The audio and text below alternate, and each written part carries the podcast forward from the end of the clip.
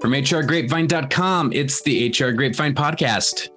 Hi, everyone. Erik Niewiarowski, host of the podcast. Thank you for joining me.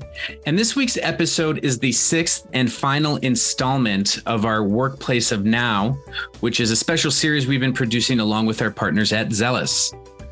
Now, for those of you who don't know, Zellis are the UK and Ireland's leading provider of payroll and HR solutions. They have over 50 years of heritage and industry experience and have been ahead of the curve throughout. So, in this final episode of the Workplace of Now, I want to talk about diversity, specifically diversity from the top down. Now, what does this mean?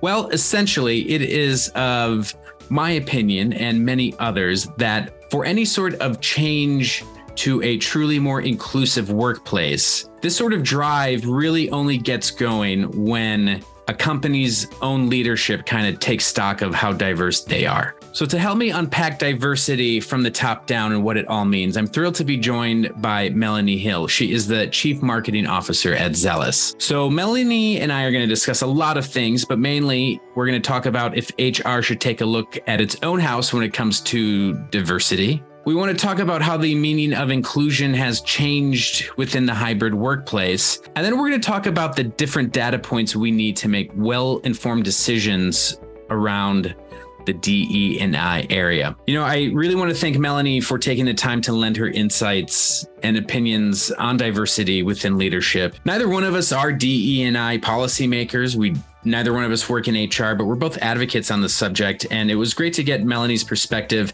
as a mixed race of person in a leadership position and truly how important a drive to inclusion is and acknowledging that it takes a long time to achieve those goals. So, a really insightful conversation, and I hope you enjoy it.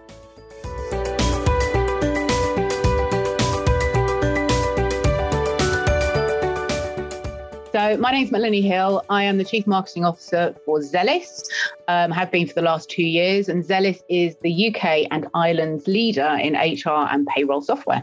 So, I just want to kick it off with a lot of pressure mounting to deliver on DE and I goals. Should HR take a look at its own house first? Oh, that's a big question. So I think um, before I go into the answer, I think what's really important is to sort of set a bit of context. So for me, it's really important to understand the positive impact that getting your DE and I right will mm-hmm. make mm-hmm. on a company. So um, and actually, I think it goes as far as impact bottom line. I think there are some, and I'll talk about a couple of examples um, that I'm really passionate about as well. But I think there are some studies that show if you get your diversity right and you're you're an inclusive environment, inclusive work, you can actually increase your profits by up to 33%. Okay.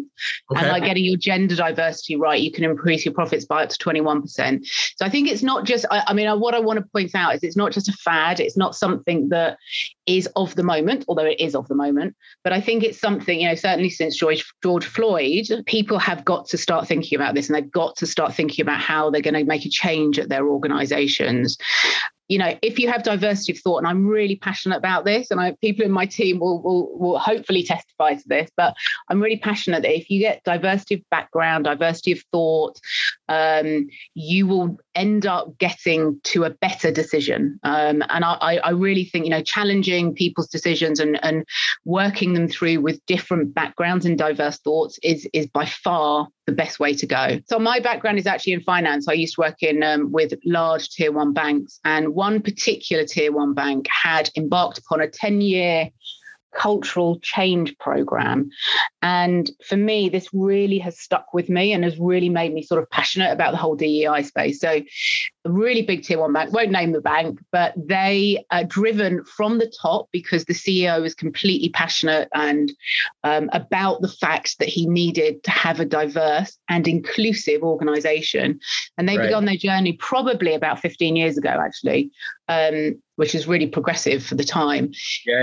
And it took it took them 10 years really to make an impact on how inclusive and how diverse their organization was. It moved away from being the kind of, you know, um, white middle class male decision making to a mm-hmm. really inclusive creative environment where people were invited to have their opinions heard make mistakes make mistakes quickly and move on and and you didn't need to be kind of always right like you know that kind of sort of old fashioned perspective of the leader has to always know the right answer. Actually, the lead, you know, no one person knows all the right answers, but a group of people can absolutely help you to get to the right answer.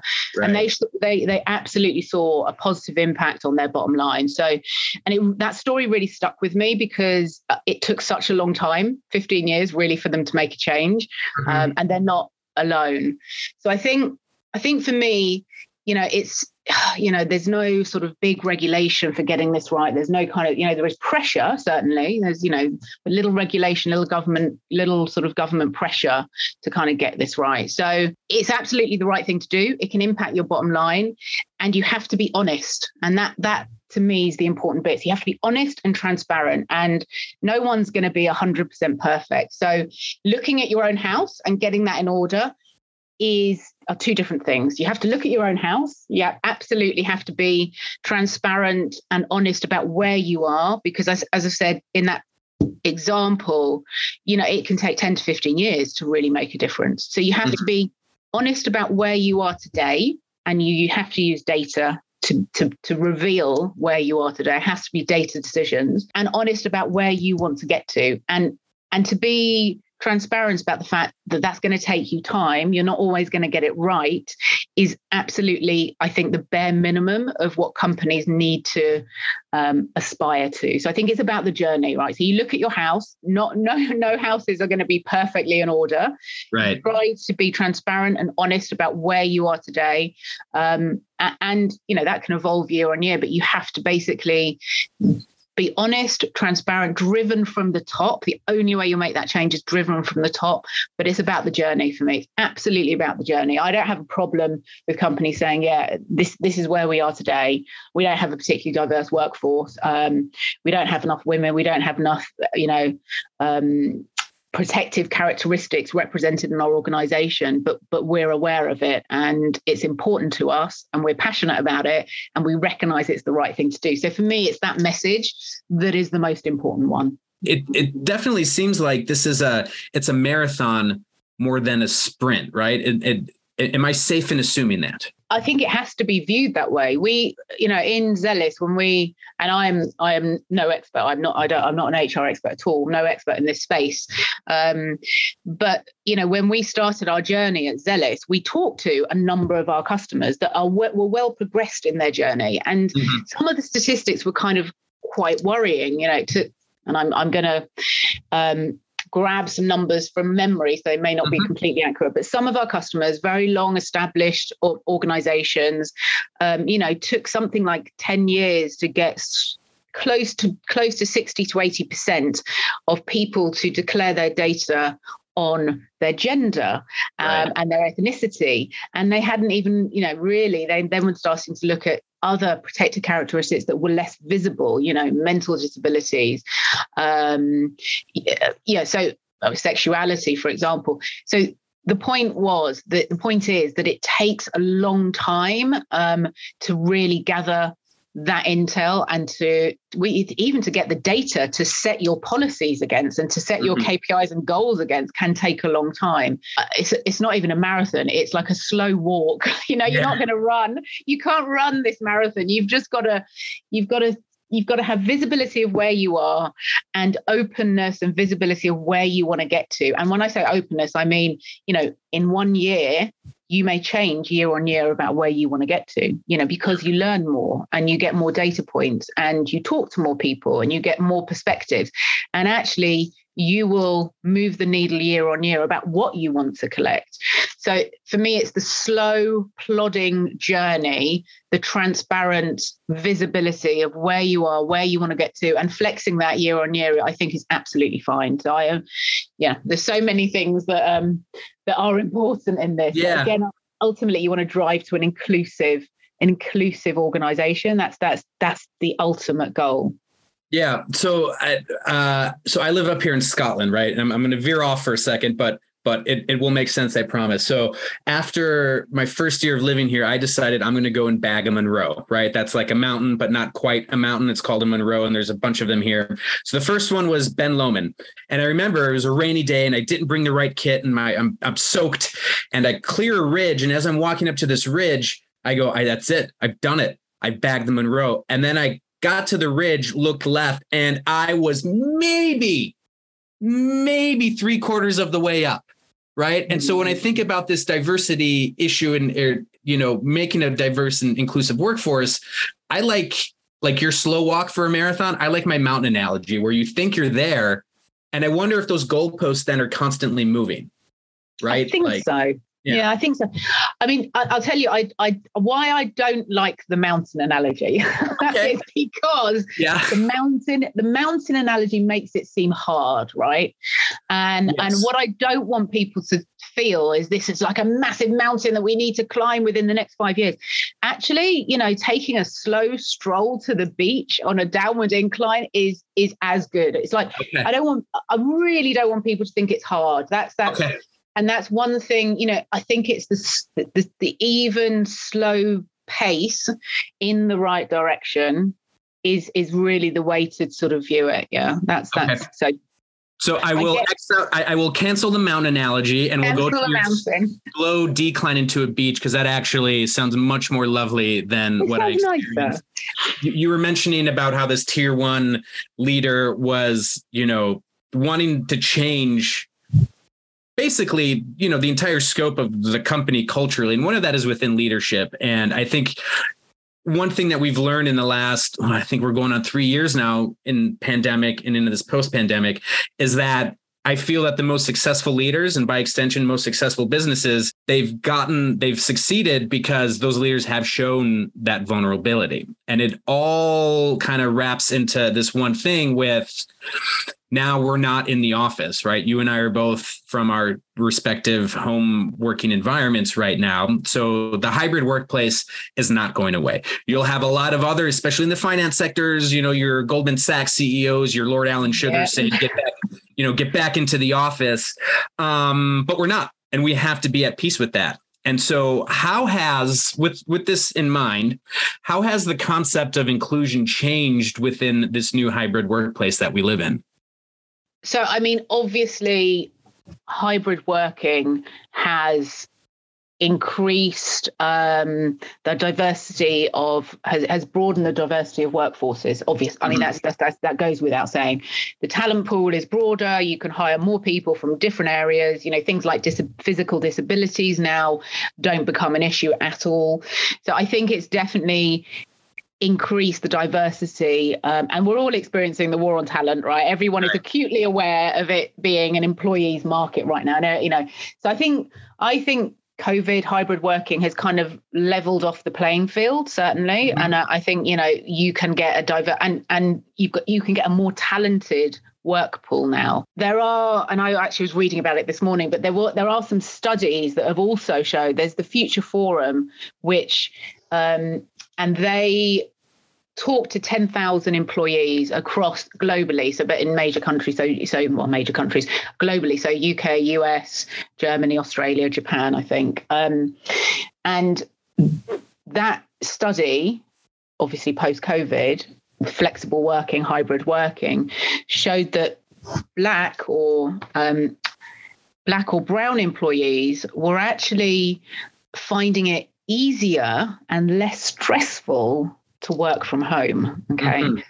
So if you kind of like just thinking about that and kind of unpacking that a bit, I mean, that's great, right? So they're at home, they're working from home, and they're less stressed. So that is absolutely great. And that is obviously going to play into your, your DEI story. Um, so I think yes, it's leveled off the playing field, but I think there's a there's another angle. If you look at the fact, and actually, it's not surprising that you look at like women you know people um, of, of, of specific ethnic backgrounds you know they experience sort of microaggressions on a daily basis right? They of course they do. So it's not surprising that they probably find it more you know women walking down the street experience it all the time. So it's not surprising that actually they find it they could find it more stressful to come into the working environment.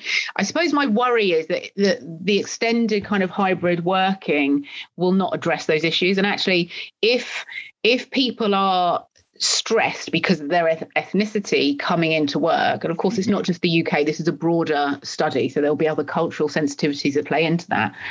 We need to start thinking about why they are and start trying yeah. to address those. And, and to have a truly inclusive environment would mean that those stresses were eliminated when you're in the office, not just when you're working from home.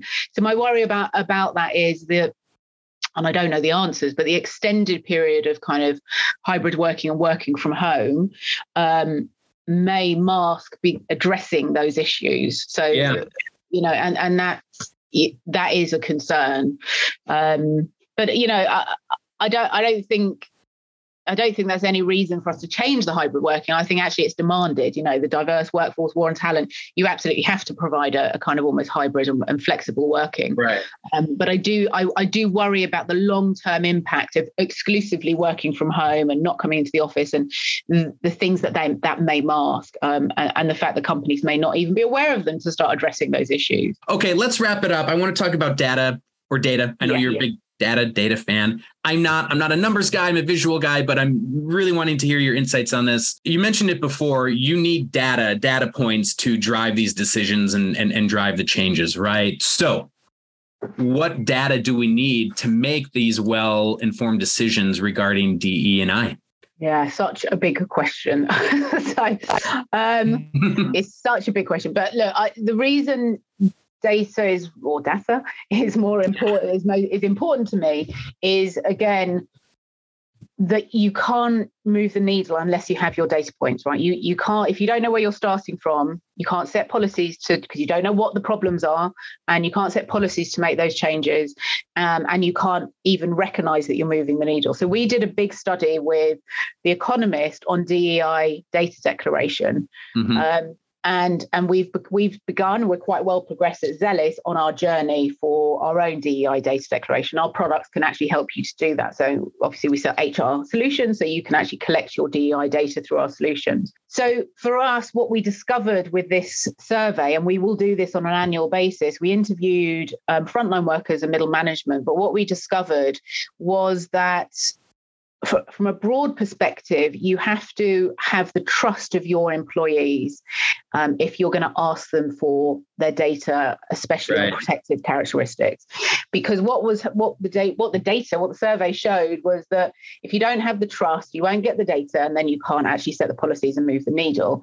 But employees, frontline workers, their their managers weren't trusting that organisations were going to use the data in the right way um, they weren't they weren't trusting that they were actually going to use the data to set the policies and actually to to make to, to make a change so um, and then if you look at the people with protective characteristics there was even less trust right so mm. so you kind of almost get in this vicious cycle that people aren't you know the employees aren't trusting what you're going to do with the data and therefore won't give the data and therefore you can't get the benchmark you can't get the baseline to make the improvements right. so it's all about building you know the data is this almost a secondary point. The first point is you've got to build the trust of the organizer. You've got to build the trust of the employees, um, and you, they've got to really believe that you are going to do the right thing with the data, and that can only come from the top. It goes back to that point that your leadership team have got to be passionate and driven, and mm-hmm. people have got to believe that that they want to make a change. And if you don't have that,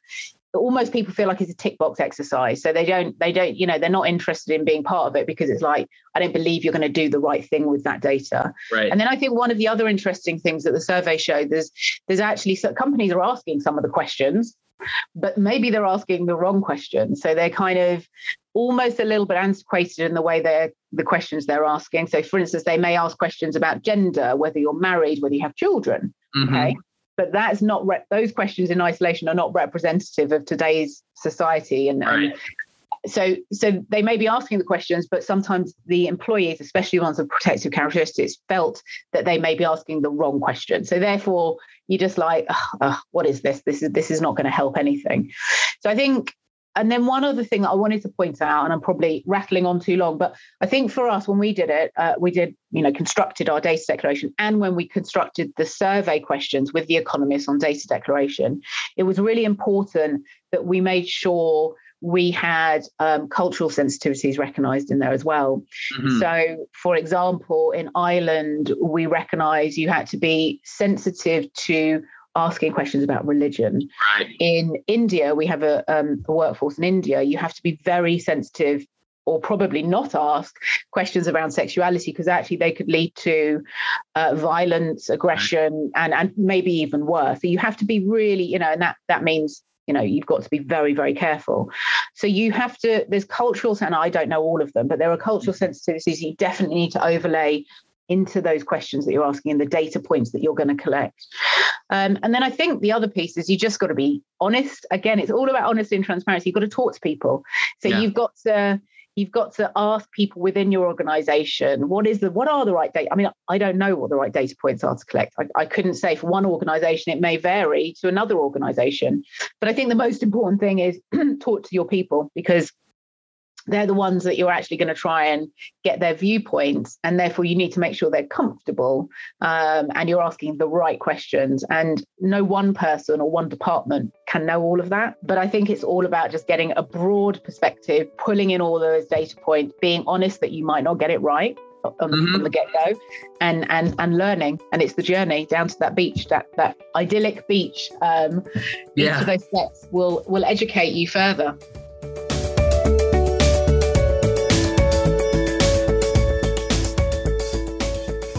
Once again, big thanks to Melanie Hill, Chief Marketing Officer at Zellis, for taking the time to chat with me today.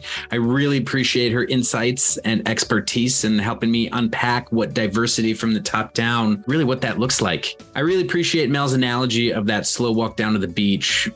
And honestly, it's much better than my analogy of mountain climbing. But that's the point. It shouldn't be hard. There is that journey to a very inclusive work environment I think it's just key, as Melanie said, that business stakeholders need to know that it's going to take a long time. So, again, big thanks to Melanie and a big thanks to all of you for listening. And that is the conclusion of our Workplace of Now series. Again, a huge thanks to our partners at Zellis for taking part in this podcast. I've covered a lot in these six episodes with Zellis and their thought leaders, everything from failing that younger generation of workers to diversity to defining a healthy workplace and all parts in between. We've really kind of broken down what the workplace of now looks like and what it could potentially be. So, again, huge thanks to Zellis and a huge thank you to all of you for listening. And we'll be back with another edition of the HR Grapevine podcast next week.